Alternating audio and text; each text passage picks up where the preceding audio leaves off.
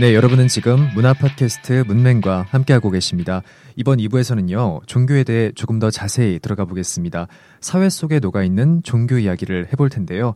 일단 우리나라 하면 조선시대 이전까지는 불교가 굉장히 융성했고요. 조선시대부터는 이 유교 사상이 굉장히 뿌리 깊게 자리 잡았었죠. 그리고 나서 조선시대 말에 기독교가 들어오게 되었습니다.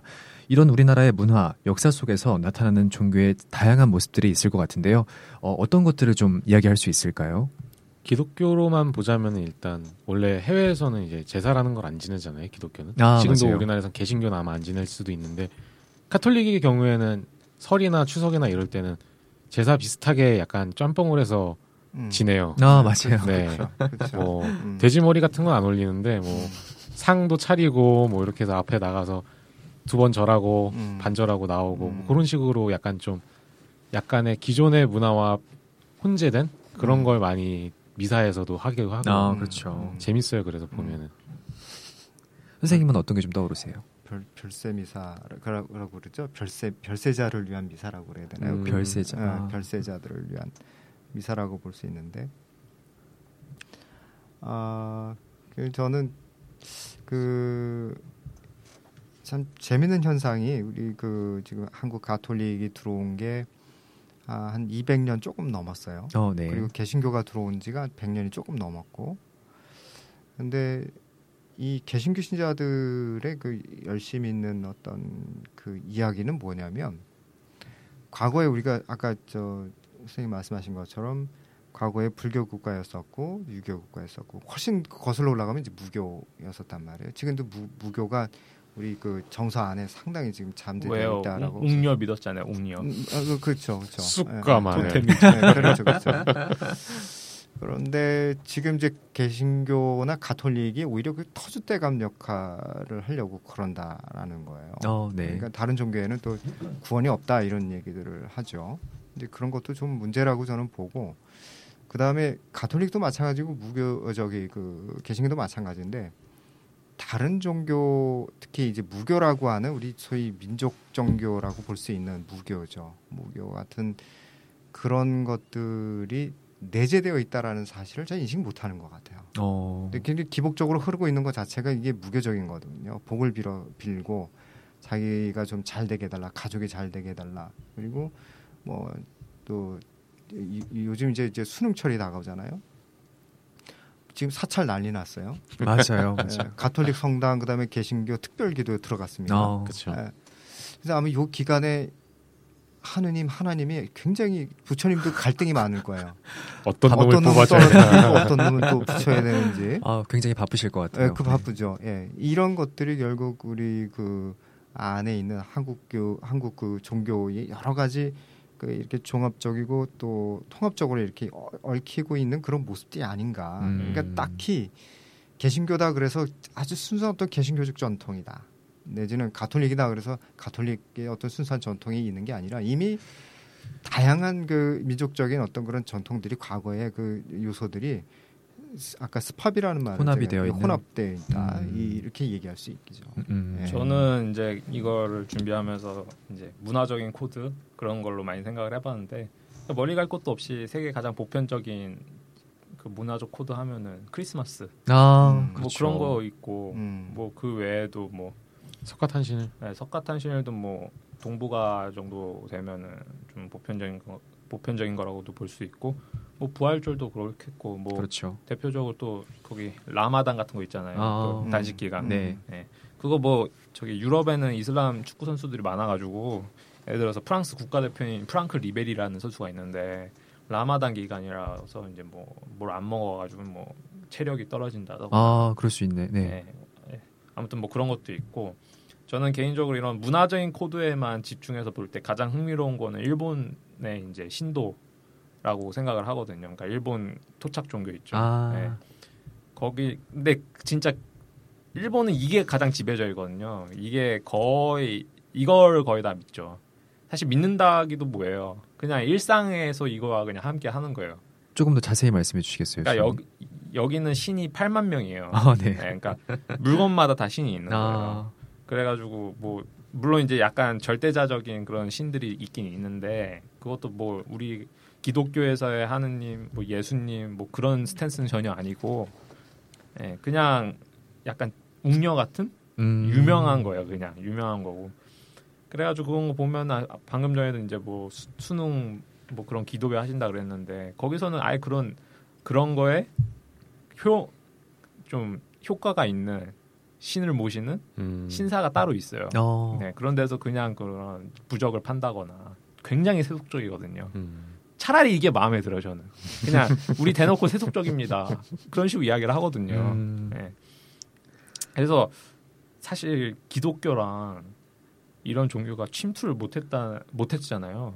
그런 거 제가 얼마 전에 일본 내 이제 종교 그 퍼센티지를 봤는데 거의 한 1% 정도 되더라고 기독교가. 아 그래요? 그마저도 네. 이제 왜 이민자 사회, 뭐 브라질 사람들이나 뭐 남아있는 한국 사람들 그 정도가 믿는 게 다지 일본인들이 내부적으로 그냥 기독교를 믿는 거는 얼마 안 된다 고 그러더라고요. 그리고 뭐40% 정도가 이제 불교인데 불교 일본은 불교랑 그 신도랑 되게 많이 융합되어 있어가지고 어, 사실상 어, 네. 구분하는 게 뭐 하고 그래서 저는 개인적으로는 저기 섬나라가 굉장히 독, 독특한 그런 뭐야 종교 문화를 가지고 있지 않나 싶어요. 어. 왜 영국도 사실 성공해 있잖아요. 얼마나 그렇죠. 웃겨 헨리 8세가 자기 이혼하겠다고 만들어낸 거 아니야. 섬나라 애들이 좀 특이한 것 같아. 어떤 차이가 있길래 그런 뭐랄까 자기들만의 그런 신앙이 생기게 될 섬이잖아요. 섬이기 때문에. 네. 아무래도 반도 그러니까 반도 국가라는 곳은 외세 침략이 많을 수밖에 없잖아요. 전략적 유충지이기도 하고 바다로 나가기 위한 교통망이 되는 그런 곳이기 때문에 굉장히 무엇인가를 받아들이는데 되게 쉬운 것 같아요. 어. 역동성이 있다라고도 표현할 수 있을 것 같은데 어, 그래서 한국은 좀 다양한 종교가 굉장히 많은 편인 것 같아요. 상대적으로 다른 타 국가에 비해서 특히 네, 유럽이라고 하면 예, 어. 유럽이라면 뭐 카톨릭이랑 개신교 거기에 좀 더 추가해봤자 요즘에 최근에 유입된 뭐 이슬람 정도밖에 안 되죠. 이슬람도 어떻게 보면은 또 그냥 다 같은 기독교의 라인이라고 볼 수도 있고요. 그렇죠. 근데 한국은 불교도 있고 유교도 있고 기독교도 있고 다 있잖아요. 어. 그런 거 보면 되게 신기한 것 같아요. 근데 이제 저는 좀 다르게 생각하는 게 섬나라 쪽에도 유입은 되는데 이게 변형이 되더라고요. 그 요소를 음. 받으려서. 그러니까 원래 신도가 있는데 이제 백제인들이 들어오면서 불교 들어올 때 그 불교 요소를 짬뽕을 하는 거예요. 어. 네, 짬뽕을 하고 뭐 이제 기독교가 들어와도 이제 거기에 있는 문화적인 아이콘들을 그냥 섞는 거예요.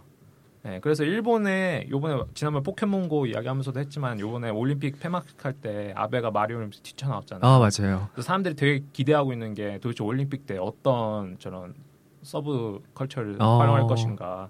그런 일본이 그런 게 융성한 게 결국 다 이런 것도 활용해서 그래요. 만화 같은 거 보면은 다 자기네들 그 신도 그런 거를 음. 베이스로 설정 짜는 게 많거든요. 그런 거 보면은 이런 거를 많이 썩는 게 좀 있는 것 같고 음. 한국 같은 경우에도 반도라 가지고 이런 게 유입이 많이 되긴 하는데 한국은 한번 넘어가면 그게 지배적인 게 돼요. 아. 네, 섞이는 게 아니라 침략을 당한 거기 때문에 그 전에 있던 게 무너져요. 대세를 따르죠. 네, 대, 그러니까 맞아 대세를 따르는 거고, 그러니까 섞이는 게 아니라 이제 배제를 하는 거죠. 아. 배제를 하고 거기에 이제 종속되고. 아. 그래가지고 이제 우리가 불교 국가에 따라 조선 되니까 뭐 그 뭐야 정도전이 저거 불 불시잡변 이런 책 쓰면서 완전 배제하려 했잖아요. 음. 물론 이제 소수 이제 뭐 저기 뭐야 저기 자기 조카 중이네 누구였지? 세조. 세조. 어. 음. 그런 애들은 이제 뭐 자기 내적인 그 반성의 삶 때문에 뭐 좀 불교를 믿었다고는 하지만 뭐 음. 뭐 그게 다잖아요. 조선 근데 유교 그거 뭐야 일제 강점기 되니까 그것도 싹 사라지잖아요. 그렇죠. 아, 물론 이제 우리 사회가 유교 사회라고는 하지만 저는 사실 유교 사회라고 생각 안 하거든요. 저는 군인 문화라고 생각을 해가지고, 아. 네, 그것도 사라지고 그래서 지금 유입돼서 들어온 게 돈과 함께 돈 많은 해외 선교사들과 함께 들어온 예, 기독교가 지금 지배적인 거잖아요. 다른 그렇죠. 거 배제하려고 그러고 예, 그런 거 뭐 당장 토론회 토론회만 보더라도 알 수 있잖아요. 예, 뭐 레이디 가가가 뭐 사탄의 의식을 하고. 아. 네. 근데 정작 그 노래 가사를 보니까 굉장히 사랑을 강조하고 그런 노래인데. 네. 그러니까, 그러니까 저는 한국은 그러니까 한국의 종교적인 코드 이런 거는 딱 두 글자 배제. 배제. 네, 그좀 그거라고 생각을 해요. 그럼 말 나온 네. 김에 이 우리 대한민국의 종교 하면 떠오르는 이미지들을 좀 이야기하면 좋을 것 같거든요. 아까 일부에서부터 이 돈과 자본주의 그리고 배제 이런 이야기들을 했는데 다른 것들은 좀 안 떠오르시나요? 저는 약간 어 기복 복 복, 복, 복 으로 치환할 수 있을 것 같아요. 복이요? 예, 네, 기복. 아까 교수님도 살짝 얘기하신 건데 한국의 종교는 내 가족, 음. 내가 아는 사람들 그거 잘 되려고 믿는 거라고 저는 생각을 해요. 어... 제가 보기에 어떤 종교 그 자체의 신념이라기보다는 내 주변에 일이 잘 풀리고 뭐 최근으로 말하자면 뭐 돈이 잘 벌리고 하는 뭐 일이 잘 풀리고 어떻게 약간, 보면 좀 개인주의, 이기주의라고도 이야기할 수 있겠네요. 뭐 개인주의라기보다는요, 약간 좀 뭐라 그럴까요? 성공을 세속적인 성공을 위한 그런 뭐 수단, 어. 어 그런 거라고 보여져요. 그래서 아까 뭐 수능 얘기하셨지만 수능 말고도 뭐 어떤 사업이나 이런 거 할 때도 기, 생미사라 그래서 이제 뭐 살아있는 사람에 대해서 미사를 드리기도 하고 어, 네. 그러잖아요. 네. 그런 것처럼 약간 그런 게 저변에 굉장히 많이 깔려 있는 사실 그런 음. 거면 굉장히 순수하다고 생각을 해요. 근데 그렇지 음. 않고 그냥 인맥을 쌓으려고 가는 사람들도 많으니까. 그게 그거죠. 그게 네. 그거죠. 안 그러니까 이제, 음. 이제 저 같은 경우에는 이제 음. 제가 이제 수능을 준비했을 때 이제 가족들이 일시, 적으로 교회에 갔었어요. 딱 그 이유로. 어. 네, 근데 그냥 제가 기도만 하러 간 거예요. 그냥 아 수용이 제발 수능 좀 네, 본방 어, 네. 본방 때 잘 보게 해주세요.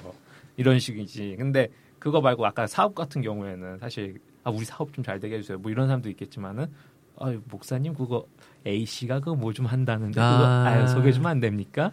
약간 이런 식으로 가는 걸 좀 본 적이 있어가지고 네. 아 많죠. 네. 차라리 그렇게 기도하려고 한 거면 되게 순수하신 것 같아. 제가 말하는 건 방금 수영 씨가 말한 순수하지 못한 것도 포함해서 말한 거예요. 구분하자고요. 네. 기도하신 분은 차라리 괜찮아. 음. 50보 100보 같은데. 아, 저는 좋은 면을 좀 이야기해 보면 그런 게 좀 떠올랐어요. 저는 예를 들어 최근에 그 민중 총궐기 대회가 있었죠. 그래서 뭐 그 농민 백남기 씨가 아직도 의식불명 상태에 있는데 그때 그 한상균 그 민주노총 위원장 그분이 이 조계사에 24일인가요? 체류해 있, 었잖아요 그리고 예전 군사정권 시기 때 이 그 데모를 했던 학생들이 뭐 명동성당이라든지 종교 시설에 어 이렇게 체류를 했었는데 그런 이제 이미지가 좀 떠올랐거든요. 뭔가 사회적으로 힘없는 약자, 시민들을 보호하는 그런 역할로서도 좀 존재하지 않는가 네, 그런 생각을 좀 해봤습니다. 네. 저는 김수환 추기경은 굉장히 그래서 대단하신 분이라 생각하는데 어. 전그 그 불교로 아니 절로 도망갔을 때 근데 결국 뭐 잘 안 됐잖아요. 잘 안 되고 그렇죠. 그래서 사실은 저는 아 물론 그런 생각은 안 하셨겠지만은 그 절에 계신 뭐라 해야 돼 승려라 해야 돼요?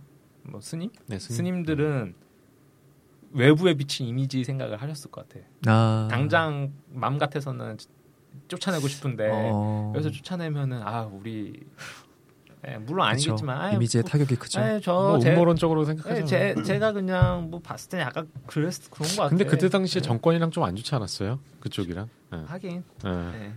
무튼 뭐 이거 잡설은 넘기고. 아, 근데, 근데 그 케이스는 아니더라도 분명히 어떤 케이스는 이런 건이 있었을 것 같아요. 아, 네. 그럴 수 있죠. 사람이라면 뭐.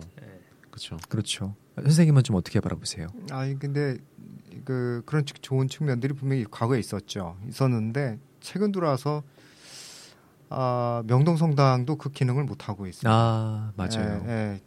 죄송한 얘기인데 지금 추기경이 누구죠? 그 어 잠깐만. 아무튼 네. 아, 네네네. 아, 네. 아, 아, 잘 생각이 안 나네. 오, 직 존재감이 없었으면 추기경이 생각이 안 나는지 모르겠네. 그 정진석 그, 아니, 정진석 추기경은 그고전 추기경이고요. 아, 근데 추기경이 된 이후부터는 명동성당이 제 기능을 못 하고 있다. 과거에 아, 그런, 그런 민주화 많죠. 운동이라든가 약자들을 위한 사실은 그 성서적인 의미에서 성당 안에 들어왔거나 성전 안에 들어왔을 경우에 그 보여주는 게 맞아요. 에, 그런 의미로 아마 명동성당도 그런 기능을 했다라고 보는 건데 어. 그러지 못하고 있는 거죠. 조계사조차도 염수경 추기경 아닌가요? 맞아요. 맞죠. 네, 예. 염수경 추기경. 그러니까 그런 측면에 있어서 이제 제 역할을 못 하고 있, 다 예. 오히려 그냥 아주 좋은 측면에서도 돈을 돈을 쓰는 사업들만 하고 있어요. 에, 죄송한 얘기인데 가톨릭을 이렇게 비판하면 또 어떻게 될려나. 근데 돈이 있다 보니까 프란치스코 교황이 뭐 온다. 그러면 베티 성지나 뭐 아, 이런 성지를 네. 죄다 개발을 해가지고 어, 거기다가 투자하는 쪽에만 지금 기울이고 있지 이미지를 관리하고 어, 약자를 위한다, 소수자들을 위한다, 뭐 이런 것에 대한 어떤 그 가톨릭이 좀 더 큰 목소리, 예. 이런 그 강한 목소리를 내는 데는 지금 역부족이지 않는가라는 음. 생각이 들어요. 음. 다시 얘기하면 가톨릭이 돈을 너무 많이 가지고 있는 거죠. 어. 예. 그 그런데 오히려 내부적으로 그것을 이미지 관리하는 측면에 있어서 쓰겠다라고 하는 것이 오히려 저는 전 잘못되지 않았느냐. 아. 네, 이런 생각이 좀 드는 거죠. 그건 뭐 개신교도 말할 것도 없고. 네, 가톨릭 이야기 하니까 음. 제가 이제 인상 깊게 읽었던 소설이 이제 정확 작가명이 정확하게는 기억이 안 나는데 아마 AJ 크로닌인가 그 사람이 쓴 천국의 열쇠라는 네, 소설인데 네. 이제 그게 책의 주제가 어떤 거냐면 그냥 고아가 하나 있는데 이제 그 사람이 이제 신부가 되어서 이제 선교사로 파견 간 곳이 이제 중국이에요. 근데 중국의 이제 시골인데 이제 그곳에 있는 사람들은 이제 뭐 기독교 이런 거랑은 친하지가 않잖아요. 그래가지고 근데 이제 그런 삶에 그 거기서 살아가는 사람들의 삶을 이제 인정하면서 이제 그냥 말 그대로 기독교 이런 걸 전파하기 위해서가 아니라 이제 뭐 예수님의 가르침 그리고 그 삶의 자세 그대로 그냥 살아가는 거예요. 예, 뭐 돈 같은 게 궁하는 상황도 존재하지만은 어, 네. 그런 삶을 살아가는 걸 실제로 보여주니까 그냥 알아서들 이제 모여가지고 그 자본을 초월하는 그런 걸 하다 해주고 그래서 좀 그 시골에서 좀 행복한 삶을 살아가다가 뭐 서로 네. 상부상조하는 건가요? 네, 뭐 그런 거라도 볼수 음, 있죠. 음. 그러니까 진짜 그냥 가난한 자를 위해서 그다음에 못 사는 사람들을 위해서 이런 식으로 하나의 뭔가 공동체를 형성해 나간 다음에 나이가 들어서 이제 다시 이제 고향인 고향으로 돌아갔는데 이제 옛날에 사랑했던 여자가 낳은 아이 예, 걔를 이제 자기 걸로 맞아 맞이하면서 끝나는 소설이 있거든요. 근데 저는 사실 그걸 읽으면서 카톨릭에 대한 이미지가 굉장히 많이 나 부정적인 이미지가 많이 희석됐었거든요. 어. 네, 희석됐었는데 뭐 최근에 또뭐 저기 앞에 계신 분께서 그런 비판을 하시면서 하니까 네, 다시 다시 나빠지고 있어요.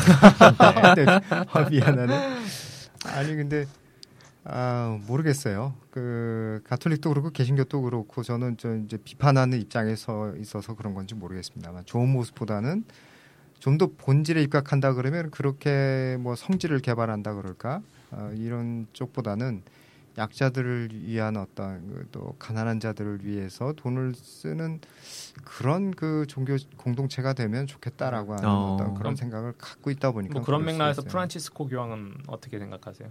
프란치스코 교황도 사실은 제가 볼 땐 굉장히 이미지 작업을 참 잘하시는 것 같아요. 어. 예, 네. 예, 그 전까지만 하더라도 라틴거 추기경 아 저 교황까지만 하더라도 가톨릭이 굉장히 어려웠었거든요.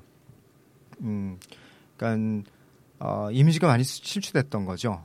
여러 가지 문제 내부적으로 네. 외부적으로 문제가 많았었으니까 그것을 위해서 어, 프란치스코 교황이 이 이미지 관리 차원의 쇄신 차원에 있어서 가장 적격자라고 판단이 됐을 것이다. 예, 그래서 지금의 행보에 대해서는 프란치스코가 충분히 그런 것들을 어필하고 있는 음. 상황이니까 많이 가톨릭이 에, 쇄신돼 음, 보이고 음. 또 이미지도 많이 좋아진 것처럼 그렇게 보이는 거죠. 이게 의도적이든 의도적이지 않든 네. 그 프란치스코 교황이 굉장히 약자를 더 사랑하고 네, 예. 중요시하는 그러- 그런 그렇죠. 가치들을 많이 네. 음. 설파하다 보니까 네네. 더 가톨릭에 대한 이미지가 음. 높아질 수밖에 없었다는 생각이 네, 들어요. 네, 네, 네. 맞습니다. 네. 실제로 아까 전에 이제 준우님께서 그 종교인들의 수가 줄어들고 있다 하셨잖아요. 어, 네. 근데 저도 이제 대충 읽었던 기억이 나는데 가톨릭 신자 수가 계속 줄어들고 있었는데 프란치스코 교황이 그런 파격적인 행보를 하면서 가톨릭 신자 수가 급격하게 다시 어, 늘어났다고 하더라고요. 거기다가 이제 또 프란치스코가 아르헨티나 사람이잖아요. 어 맞아요. 그래서 특히 이제 라틴 아메리카 쪽의 신도 수가 많이 늘어났다. 어, 그런 이야기 많이 들어가지고 저도 뭐 이렇게까지 음모론적으로 이야기하고 싶진 않지만 뭔가 굉장히 그냥 에 뭐라 해야 돼 에, 중 중도 개혁적인 어, 네. 에, 따지자면 약간 그런 초이스가 아니었나 싶기도 하고 네, 네. 아, 물론 이제 어, 음. 그런 대단한 모습을 보이고 있는 건 사실이긴 하지만은 그냥 그렇다는 거죠. 뭐저 음. 같은 일개의 서민이 네, 예, 네. 뭘 알겠습니까? 본인도 감동했다며. 네? 본인도 감동. 아 나도 감동했죠. 그러니까. 그러니까 그런 뭐 배경이 있을지 는 모르겠지만 만약 있다고 치더라도 실제로 나와서 그런 이야기를 할 수 있다는 게 대단하다고 생각을 아, 하는데 그렇죠. 혹시 그마저도 연출된 상황이라면 아, 음. 네. 그러면 진짜 정말 안타까운 일인 거죠. 사실 음. 근데 그만한 권력을 가지고 있거든요 가톨릭 그만한 돈도 있고 네. 네. 마피아와의 결착이 사실은 예- 연출된 거라면 음. 어, 네. 그런 생각이 들기도 하고 이미지 메이킹을 예. 굉장히 잘 하고 있는 거예요. 그리고 가톨릭이 또 아시다시피 미디어라든가 여러 가지 매체들을 적절하게 관리하고 통제하는 네. 그런 또 권력도 가지고 있고요. 예, 그래서 내부적으로 발생된 모든 문제에 대해서는 절대 바깥으로 나오지 않습니다. 아. 그건 철저하게 안에서 다 단속하고 통제를 한다는 예, 말씀이시죠. 정리가 다 되는 거기 때문에 그 정도로 거대한 조직과 권력 뭐 이런 것들을 가지고 있는 거죠. 어 근데 제가 대화를 하면서 느끼는 게 이 거대화된 시스템 그리고 대형화, 뭐 물질화 지금 이야기가 나오고 있는데 이 종교가 대형화되고 물질화되면 무조건 안 좋은 것일까요? 그런 생각이 좀 들거든요. 좀 거대화되면 이 종교를 좀 더 뭐랄까 효율적으로 전파시킬 수도 있고 그리고 효율적으로 좀 더 약자들을 도울 수 있는 측면도 생각할 수 있지 않을까 그런 생각도 좀 들거든요. 물론 긍정적으로 보자면 준우 씨, 준우님의 말씀처럼 그렇게 될 수도 있을 것 같은데 거기에는 항상 권력이 개입, 개입될 수밖에 없다고 저는 생각을 해요. 그래서 결국엔 정통과 이단이 나올 수밖에 없을 것 같아요. 어, 네. 왜냐면 점점 거대화된다는 건 그 시스템을 유지하기 위해서 아까도 일부에서도 얘기했지만 어, 그 배제라는 어떤 그렇죠. 그 테두리를 네. 세워야 되거든요. 자기네 음. 정체성을 확립하기 위해서 아. 그게 불가분한 거라 구조적인 문제인 거라 그렇게 되면 분명히 이단이라는 게 생겨나게 되고 그러면 또 그 이단에 대한 폭력이 가해지기 때문에 그거를 마냥 긍정적으로만 바라볼 수는 없을 것 같아요. 그래서 항상 그거에 대해서는 비판적인 자세를 유지하면서 이제 음 뭐라 그럴까요? 저는 좀 약간 종교가 그렇게 중앙 집권화되고 거대화 거대화되는 거에 대해서는 약간 좀 비판적인 입장이에요. 어. 왜냐면은 예전에 카톨릭이 카톨릭에서 개신교가 나오게 된 이유도 성경에 대한 해석 문제 때문이었거든요. 그렇죠. 그리고 성경을 마, 더 많은 사람들이 읽고 쓸 수 있게끔 하기 위한 그런 시도였던 거잖아요. 그런 걸로 봤을 때는 어, 각자의 시선에서 각자가 해석할 수 있는 그런 어, 뭐라 그럴까요? 권력이 분산될 수 있는 게 음, 음. 오히려 더 긍정적인 방향이 아닐까라고도 음, 생각을 해봐요. 음. 그래서 최근에 뭐 또 다시 기독교 얘기지만 개신교의 경우는 뭐 특정 교회들이 굉장히 중앙 집권화가 권력화되면서 이제 기업과 같은 모습으로 한국 맞아요. 사회에 나타나고 어, 있잖아요. 맞아요. 뭐 양도가 되기도 하고 매매가 되기도 하고 신도 숫자 몇 명으로 네. 이제 경제적으로 거래가 되는 실질적인 자산이 되고 음. 그러면서 또 세금은 내지 않는다는 뭐 이런 굉장히 희한한 음. 상황이 벌어지고 있는 거라서 그 부분에 대해서는 한국의 지금과 같은 풍토로 봤을 때는 위험하다라고 음. 생각을 해요. 음. 그 모든 종교는 뭐 그런 얘기 하잖아요. 화합 이야기 하잖아요. 근데 저도 종교적인 삶, 그러니까 믿음의 삶은 그냥 개인적인 그런 걸로 가야 된다고 생각을 해요. 그래야지 뭐 서로 이해가 가능하고 또 스팝에 그게 되겠죠. 그러면 이 궁극적으로 나중에 뭐 이루어지지 않겠지만은 이상적으로나마 이제 뭐 화합을 논할 수 있을 텐데 지금 준우님이 이야기해 주신 것처럼 뭔가 거대한 조직화 되면은 필연적으로 구분짓게 되거든요. 아, 조직과 그렇죠. 조직을 그렇게 되면은 이제 그 거기서 말하는 화합은 이해 서로 상호 간의 이해에서 바, 바탕이 된 그런 화합이 아니라 이제 누군가를 그 조직을 없앤 다음에 그 조직원들을 흡수한 다음에서 나오는 화합인 거죠. 음. 네, 일원화하는 거죠. 네. 다원화된 사회에서 이제 화합이 아니라 일원화 시켜가지고 생기는 화합이고. 음. 그래서 전 프란치스코 그 교황님도 되게 네, 좋으신 분이긴 한데 아까 좀 뭐 여성 그 부재 이야기도 했고. 근데 결국 그것도 그냥 스탠드 플레이예요 교황 자체. 스탠드 플레이. 네. 네. 그거 그냥 개인 전술이죠. 음. 네. 그 가톨릭이라는 팀의 조직의 메커니즘의 변화는 아니잖아요. 그뭐 전략적으로 전술적으로 뭐 변화를 주고 있는 건 아니고 그냥 개인기 좋은 프란치스코 교황이 드리블 아. 돌파 계속 하고 있는 거예요. 어, 이해가 잘 돼요. 어. 근데 그게 골로 이어질지 안, 안 이어질지는 모르는 거예요. 네네. 네, 드리블 돌파했다고 골 들어간 건 아니니까. 그렇죠, 음, 그렇죠. 네. 음. 그 골 결정력이 있나? 교황이? 제가 봤을 때는 네. 그냥 자기네 하이라이... 골대에다가 넣는 거 아니야? 제가 봤을 때는 하이라이트 영상 정도가 볼, 간만에 볼만한 게 낫다. 아, 음, 그 아 어떻게 이렇게 표현을 잘하시지? 음, 그 정도고, 그러니까 진짜 종교가 결국은 진짜 종교적인 걸로 되기 위해서는 그런 조직이 박살 나야죠. 근데 어. 그렇게 되기 힘들. 그렇게 될 수가 없죠. 지구가 있는 이상. 지구가 쪼개져야 돼 이러려면. 아, 그 그렇죠. 저기 가톨릭 같은 경우에는 그 신학사 그러니까 학사에서 부제로 가죠. 부제에서 사제로 가고 이렇게 하는 건데 그 훈련 기간에서 그 참 저는 궁금했는데 저는 개신교 사람이니까 그 가톨릭 그 어, 사제가 되는 과정에 대해서 그 궁금증을 한번 가져봤는데 성작을 드는데 천 번을 든다고 그래요. 성작이 뭐냐면 그 포도주가 들어있는 네. 잔이죠. 잔이죠. 예. 네. 그걸 천 번을 드는 연습을 한다는 거죠. 그리고 웨이터예요? 왜 이렇게 많이 들어? 그러니까 미사할 때마다 이. 이, 이건 이제 여- 연습도 하는 거라고도 볼 수 있죠. 어떻게 보면 네. 어떻게 드느냐 라고 하는 이제 야, 스타일을 웨이터 나올 줄은 몰랐네. 어, 네. 저기 그 고정시키는 건데 심지어 톤도 거의 비슷합니다. 그게 톤이요? 어떻게 예, 아 목소리, 목소리 톤이요? 톤이. 네 어. 맞아요. 네. 어떻게 그렇게 가능할 수 있을까? 근데 이게 조직의 핵이라거든요. 그러니까 저-. 그렇죠. 아. 그러니까 라음을 내야 되는데 이 조직이 만약에 누군가가 시나 도를 낸다, 아니면 누가 저음을 내 가지고 낮은 도를 낸다. 음. 이거는 이 조직에 있을 수가 없어요. 이거는 철저하게 배제시켜야 됩니다.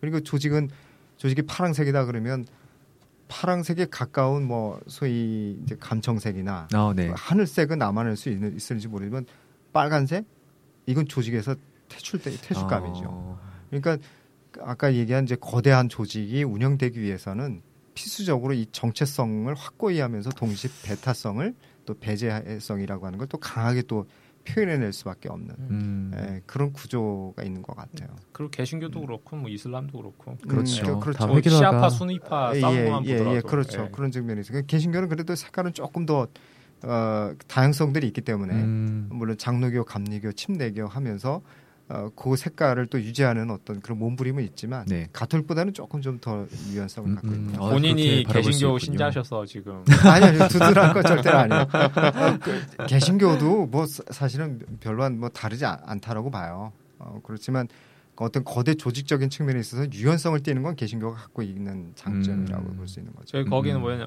결국 최고 그게 그냥 하나의 교회니까 그렇죠. 그- 네. 그래서 오히려 또 이제 단점으로 부각되는 게 목사가 교주가 돼버리는 거죠. 아 그렇죠. 예. 맞아요. 갈라파고스 된 거야. 음. 네. 최근에 그 저희가 기독교 이야기도 많이 했는데 이 불교에서도 굉장히 논란이 있었죠. 이 7월에 현각 스님이시죠. 그 불교의 유교적인 권위주의 네, 그리고 네, 네, 네. 이 물질주의화 음. 이것 때문에 이 조계종을 나가겠다 네, 네, 네. 그런 식으로 발언을 하셔서 음, 음. 논란이 됐었는데 음. 이게 어떤 특정 종교의 문제가 아니라 우리나라의 모든 종교에 좀 걸쳐져 있는 문제점들이 아닐까 음, 네, 그런 네. 생각이 드는 것 그렇죠. 같아요. 결국 밖으로 싸움 같은 거죠. 아, 예. 우리 외국 사람들에게도 결국 결국 그, 그러한 승려복을 입힌다라고 하는 것 자체가 우리나라 사람이 갖고 있는 어떤 정체성적인 어떤 그런 표현으로서의 폭력이라고 봐요. 아. 그거는 예. 순산수님이 그렇게 에, 오픈해서 열려 있는 어떤 그런 종단으로서 아 우리 한국 불교는 이래라고 하는 걸 보여줬었는데 네. 그걸 이제 와서 이제 문을 닫겠다라는 얘기 아니겠어요? 예. 그렇죠. 대단한 네, 네. 또 폭력이고 또 그건 인종적 폭력이라고도 볼 수 있죠. 그런 것들은 또. 음. 예. 이 한국 갤럽에서 조사를 했는데 1,500명 그 19세 이상 1,500명을 대상으로 조사를 했다고 해요. 그랬더니 어, 아까 제가 이 48% 말씀을 드렸죠. 우리나라 사람들 중에 종교를 믿지 않는 사람들이 한 48% 정도 된다. 그랬는데 이 20대의 경우에는 31%만 어, 종교를 믿는다고 하고요. 30대의 경우에는 38%가 종교를 믿는다고 하는데 이게 10년 전과 비교해서 약 15% 정도가 그 줄어든 수치라고 하네요. 그리고 이 종교가 본래의 뜻을 잃어버리고 있다라고 답한 비율이 한 70% 정도가 예, 되는 수치를 기록을 했다고 해요. 음. 그러니까 이것만 봐도 우리들이 스스로 아는 거죠. 이 종교에 대한 뭔가 신뢰성이 점점 떨어지고 있다. 이런 것들을 좀 어, 알 수 있는 그런 수치인 것 같습니다. 네, 그렇죠. 네. 그리고 당장 아까 원준 씨가 이제 복, 복 이야기하면서 우리나라가 왜 믿는지 그 어. 이야기하셨는데 아니 잘 될라고 갔는데 가서 돈 돈만 내라 그러지 돈도 없는데 돈 내라 그러지. 어, 그래서 돈 내면서 다녔는데 뭐 돈을 벌 수가 있나 이 나라에서. 어? 음. 그러니까 뭐 안 믿는 거죠 자연스럽게. 네. 음, 네. 종교도 그, 그런 측면에서 소비의 대상이에요. 음, 음. 그러니까 오늘 아 오늘 강론 들었는데 오늘 저 강론이 만 원짜리다. 오늘 주머니에서 만 원이 나오는 거죠. 어, 에, 목사님의 설교를 들었는데 오늘 저게 10만 원짜리인가 보다. 아 오늘 저거는 값어치가 없어. 오늘 헌금 안 내. 음. 뭐천 원 낸다거나 뭐 이렇게 돼 버리는. 그러니까 사실은 모든 것들이 예배도 그렇고 거기 들어 앉아 가지고 앉아 있는 그 자리조차도 그렇고 설교도 그렇고 강론도 그렇고 법회도 그렇고 소비가 되고 있는 거예요. 그러니까 종교 자체도 소비의 에, 대상으로 전락하고 어, 말, 말지 않았나 이런 음. 생각이 좀 들죠. 예.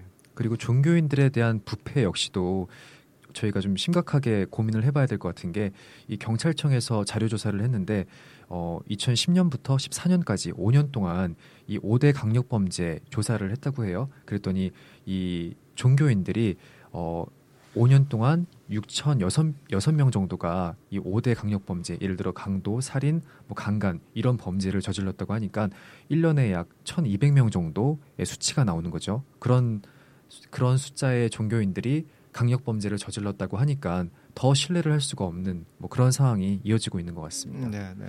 음. 물론 목회자분들이나 뭐 종교를 믿는 분들이 다 그런 건 아니니까 그렇죠. 그걸 일반화시키는 거는 분명히 한계가 있지만 종교인이라면 보통 생각하기에는 굉장히 더 도덕적이고 네. 좀더 사회 규범을 더 잘 따르고 자기의 뭐 양심에 어긋나지 않게 뭐 행동을 한다 뭐 이렇게 받아들여지는데 그런 사람들에게서도 계속 저렇게 나타난다는 거는 우리가 과연 제대로 된 종교를 믿고 있는가 가르침을 제대로 받고 있는가에 대한 의문은 계속 생기게 되는 것 아, 같아요. 맞아요. 네. 네. 그래서 음. 그런 기독교라든가 불교라든가 뭐 기타 종교뿐만 아니라 우리가 어떤 가르침을 받는 데 있어서 제대로 교육을 받고 있는가에 대한 의문이 같이 떠오르게 되는 거예요. 어, 네, 네, 네. 저는 그 제대로 된 교육과 함께 우리가 너무 맹목적으로 믿고 있는 것이 아닌가 그런 음. 생각도 들거든요. 음. 아까 이단 이야기를 살짝 했는데 우리가 믿고 있는 것이 이단일 수도 있지 않을까 그런 음. 생각이 드는 거예요. 그러니까 음. 예를 들어 우리들은 뭐 천주교라든지 불교라든지 기독교는 세력이 크니까 그게 정상 종교로서 인정이 되는 거지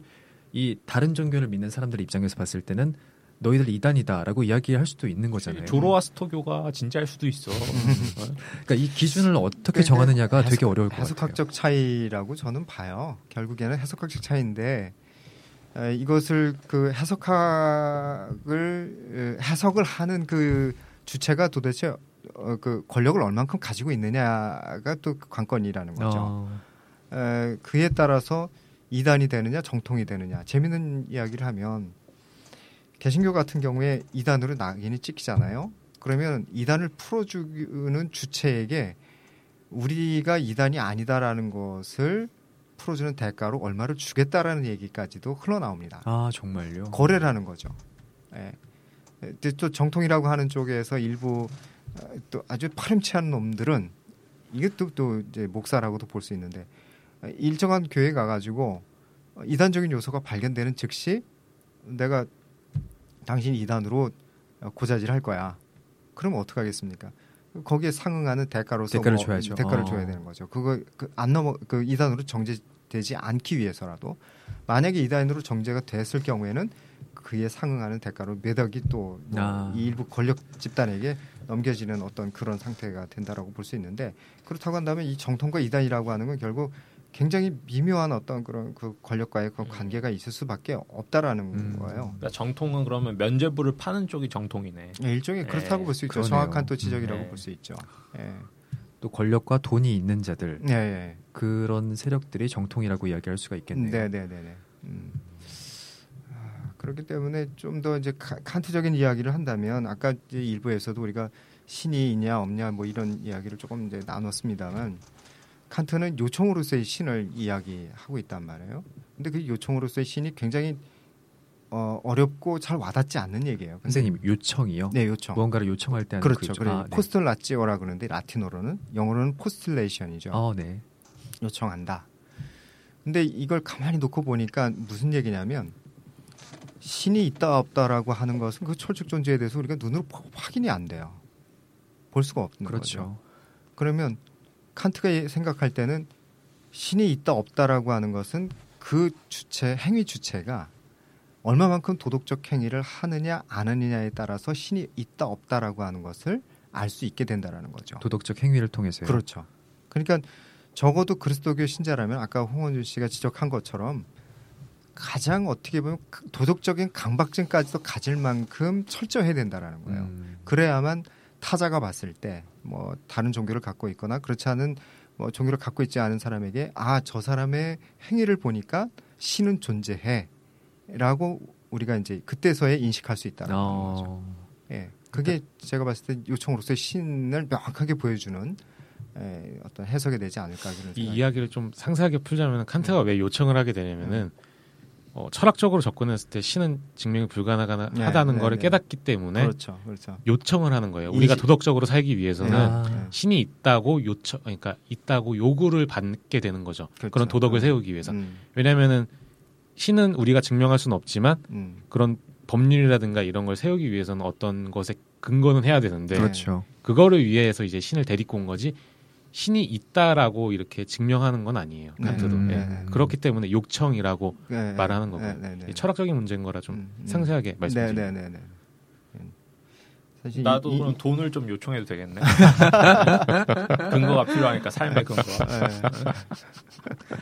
아니 우리가 이 종교에 대해서 이 중세 시대하고 비교했을 때 현대를 살아가는 우리들은 뭔가 이성적으로 이 종교가 옳고 그른 것인지 혹은 어, 옳고 그름을 판단할 수 있는지를 어, 우리들이 알 수 있는가 그 부분에 대한 의문이 좀 생기거든요. 좀 어떻게 생각을 하시나요? 그거에 대해서 논할 수 있는 자유는 넓어졌다고 생각을 하는데 시, 그거 자체의 힘, 힘은 저는 뭐 중세 때나 지금이나 만만치 않게 강하다고 생각을 해요. 네. 음. 다시 한번 얘기하지만은 그 개천에서 마지막으로 용남 분도 무릎을 꿇었습니다. 어. 네. 그걸로 그냥 증명 끝이에요. 네. 음. 원주님은요? 어, 그러니까 질문 내용 확실히 정확히 확 와닿진 않는데, 어, 네.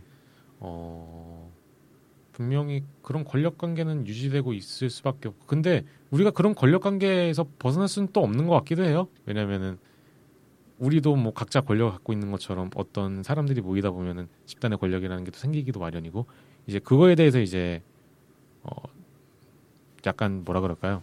좋은 방향으로 흘러가게끔 이렇게 해줘야 되는데 이제 한국 사회는 그게 안 되니까 음. 그게 문제인 거고요. 아니 나 지금 이거 들으니까 갑자기 어. 생각나게 아 그럼 무인도로 도망가면 되지 않나 이런 생각이 들었는데 갑자기 그톰 행크스 주연의 그 Cast Away라는 영화 생각난 거야. 근데 거기에 이제 배구 배구공이 친구가 되잖아요. 근데 윌슨 윌슨이죠. 그 윌슨이라는 배구공이 그 둘의 관계에서는 권력을 가지고 있는 거야. 네, 네, 네, 네. 음.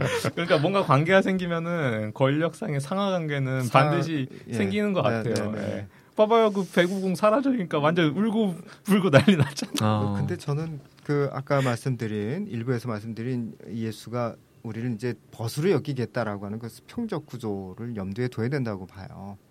그런데도 여전히 교회 안에서는 그런 중세적인 유계 질서, 유계 구조를 가지고 있더라는 거죠.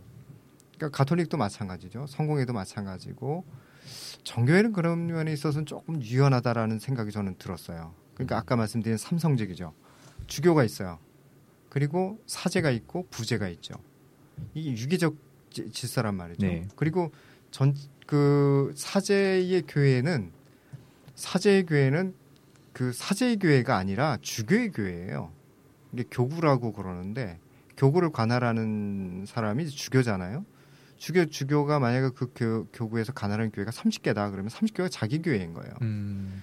그러니까 파송하는 주체이면서 동시에 권력자가 되는 거죠. 그래서 사제든 부제든 서품을 받게 되면은 주교의 반지에 친구를 하게 돼 있습니다. 이게 어, 이제 네. 키스를 하는 거죠. 그거는 순명서약이에요. 주교에게 순명하겠다는 거거든요. 근데 사실은 신앙적으로 봤을 때 주교가 만약에 그 조직의 대리자라면 대리자를 통해서 하느님께 순명하겠다라고 이, 이 우리가 이제 의미상 네. 또는 행위상 그렇게 보여야 되는데 실질적이고 현실적으로 보면은 주교에게 순명을 해야 되는 거죠. 아, 맞아요. 그러니까 사제나 부제의 운명은 주교에게 달려 있는 거예요. 음. 근데 이런 측면에서 보면 여전히 가톨릭이나 또 정교회나 성공회 다 마찬가지죠. 조직교회는 어. 전부 다그 중세적인 위계 구조를 가지고 있는 거예요. 그래서 저는 이게 결국 철학적인 문제인데 개별성과 보편성을 이걸 어떻게 조화를 이룰 것이냐 종교 안에서도 보편적인 어떤 그런 거대 집단을 유지하는 데 있어서 통일성은 정체성은 있어야 되겠죠. 네. 그렇지만 개별적으로 사제든 부제든 성직자든 또는 개별 신자든 간에 자유는 있어야 된다. 성서를 보거나 신앙하는 데 있어서 개별적으로 판단하고 어, 하는 어떤 그런 개별적 자유, 자율성 이런 것이 또 확보되지 않는 이상은 네. 여전히 그런 어, 권력 또는 지배, 상하 상하 어떤 구조 이건 이것은 깨지기가 어렵지 않을까 이런 아, 뭐, 생각이 해요. 에이전트한테 수수료 내야죠 뭐, 뭐 신, 신의 에이전트라는데. 네, 그 그러니까 결국 그게 문제가 되는 거예요. 네. 자본화되고 또 아니, 그쪽 돈, 계약서가 돈 표, 준이래잖아요 네. 네. 표준 계약서에다 우리가 사인해야죠. 네. 아니 원주님 뭐 마무리 네. 말씀 좀 해주시죠. 뭐 마무리까지는 아니고 약간 조금 다른 제가 앞서 말씀드렸던 관점으로 한 마디 더 드리고 싶은 건데 우리가 어 종, 그러니까 어떤 세계를 바라본다는 거는 어떤 믿음을 가지고 바라볼 수 없는 거, 볼 수밖에 없는 것 같아요. 그런 점에서 봤을 때 우리는 되게 과학적이고 자본주의적으로 세상을 바라보는데 너무 익숙해져 있기 때문에 그걸 저는 종교라고 표현을 하고 싶어요. 그런 관점에서 봤을 때 어, 이거에 대해서도 분명히 우리가 앞선 기존의 종교에 대해서 비판했듯이 비판이 가해져야 된다고 생각을 해요. 그것만으로는 드러나지 않은 부분들이 분명히 있는 거잖아요. 뭐 돈으로만 말할 수 없는 것들도 분명히 있고 과학의 이성적인 접근만으로도 말할 수 없는 부분이 분명히 있는 것처럼 그런 맹목적인 거는 분명히 기존의 종교든 지금 제가 보고 싶은 관점이든 어, 그런 점에 있어서는 굉장히 아까 말씀하신 것처럼 개별적인 해석이 굉장히 잘 이루어져야 된다고 생각을 해요. 음, 네. 그러면서 그 근저에 깔려 있는 보편적인 어떤 것을 또 찾아가는 것도 또 필요하다고 생각을 하고요. 근데 이게 굉장히 또 모순적인 거기도 해서 어떻게 말로 표현하기는 되게 힘든 건데 그 어렵 그래서 어려운 것 같기도 하고요. 어떤 세계를 바라본다는 걸, 어떤 삶의 양식을 가진다는 건. 그래서 더 오히려 종교에 빠질 수도 있게 되는 거고, 종교를 멀리할 수도 있게 되는 거고. 그러면서 이제 각자의 선택에, 각자의 삶에 맞게 선택에 이제 내비두는 게 맞지 않은가. 음. 그렇게 생각을 해봤어요. 네. 종교가 제대로 기능을 할 것이냐, 그 역할을 할 것이냐, 소위 이제 순기능과 역기능 측면이 있다라고 볼 수 있는데, 순기능적 측면에 있어서 종교가 자리매김을 잘 할 수 있도록 만드는 역할은 제가 볼 때는 그 공동체 속에 있는 신자도 중요하지만 종교를 갖고 있지 않은 일반 시민들에게 있어서도 굉장히 중요하다고 봐요. 어, 네. 아까 홍은주 씨 이야기한 것처럼 어, 이 신앙에 있어서 비판과 이해는 굉장히 중요합니다. 이건 이제 게르하르트 그 에벨링이라고 하는 신학자가 얘기한 건데 신앙도 역시 비판과 이해가 필요하다라는 거죠. 그러니까 시민들이 적절하게 종교에 대해서 비판하면서 동시에 어, 종교는 시민들이 또 적절하게 그리고 타당하게 또 상식적으로 설득력 있게 이해가 가능한 그런 발언들을 해, 하고 또 행위를 해, 줄 수 있지 않아야 돼 해줄 수 있지 있어야 되지 않을까 음. 그런 조심스러운 생각을 좀 해보게 되고요. 저는 이제 마지막으로 이 말이 참 어, 좋다고 생각하는데 에리 프롬이 한 말인데요. 오늘날의 문제는 신이 죽었는가 안 죽었는가 하는 것이 아니다. 문제는 인간이 죽었는가 안 죽었는가 하는 것이다. 어. 인간이 문제인 것이다. 정신적으로 죽었는가 안 죽었는가 하는 것이다. 라는 말을 했거든요. 물론 에리 프롬은 휴머니즘적 사회주의를 지향하는 사람이니까 이런 발언을 했겠죠. 근데 오늘날도 이것은 저는 굉장히 타당하다고 생각합니다. 결국 신이 있느냐 없느냐 죽었느냐 안 죽었느냐의 문제보다는 가장 중요한 건 인간이 정신이 살아 있느냐 죽었느냐에 아, 네. 따라서 종교의 향방도 미래의 향방도 달라지지 않을까 이런 생각을 해보게 됩니다. 아유, 네. 네. 아, 선생님 정말 오랜만에 나오셔서 굉장히 좋은 말씀 해주셨는데 아유, 예, 다시 나와 주실 거죠? 네, 네, 네. 언제든지 불러주시면 나오겠습니다. 감사합니다. 아, 네, 알겠습니다. 지금까지 종교에 대해서 이야기를 나눠봤습니다. 이제 마무리해야 될 것 같은데요. 강남대 문영석 교수는요, 현재의 종교에 대해 이렇게 이야기를 합니다. 종교인들은 진정한 사랑과 자비가 무엇인지 스스로에게 묻고 답을 찾아야 합니다. 그리고요, 가톨릭의 프란치스코 교황 역시 다른 무엇보다도 사람의 양심, 즉 마음이 가장 중요하다라는 이야기를 했는데요. 다른 무엇보다도 누군가를 사랑하고 이해하려는 노력을 멈추지 않는 것, 그것이 바로 우리들이 찾는 참된 종교일 수 있다는 생각을 하게 됩니다. 네, 여러분에게 오늘도 그리고 내일도 희망이 함께하길 바랍니다. 지금까지 저희는 문화 팟캐스트 문맹이었습니다. 수고하셨습니다. 수고하셨습니다. 수고하셨습니다. 아, 수고하셨습니다. 아유, 수고하셨습니다. 아유. 어, 마지막 말씀 진짜 멋졌어요. 네. 에디 프롬. 아. 네.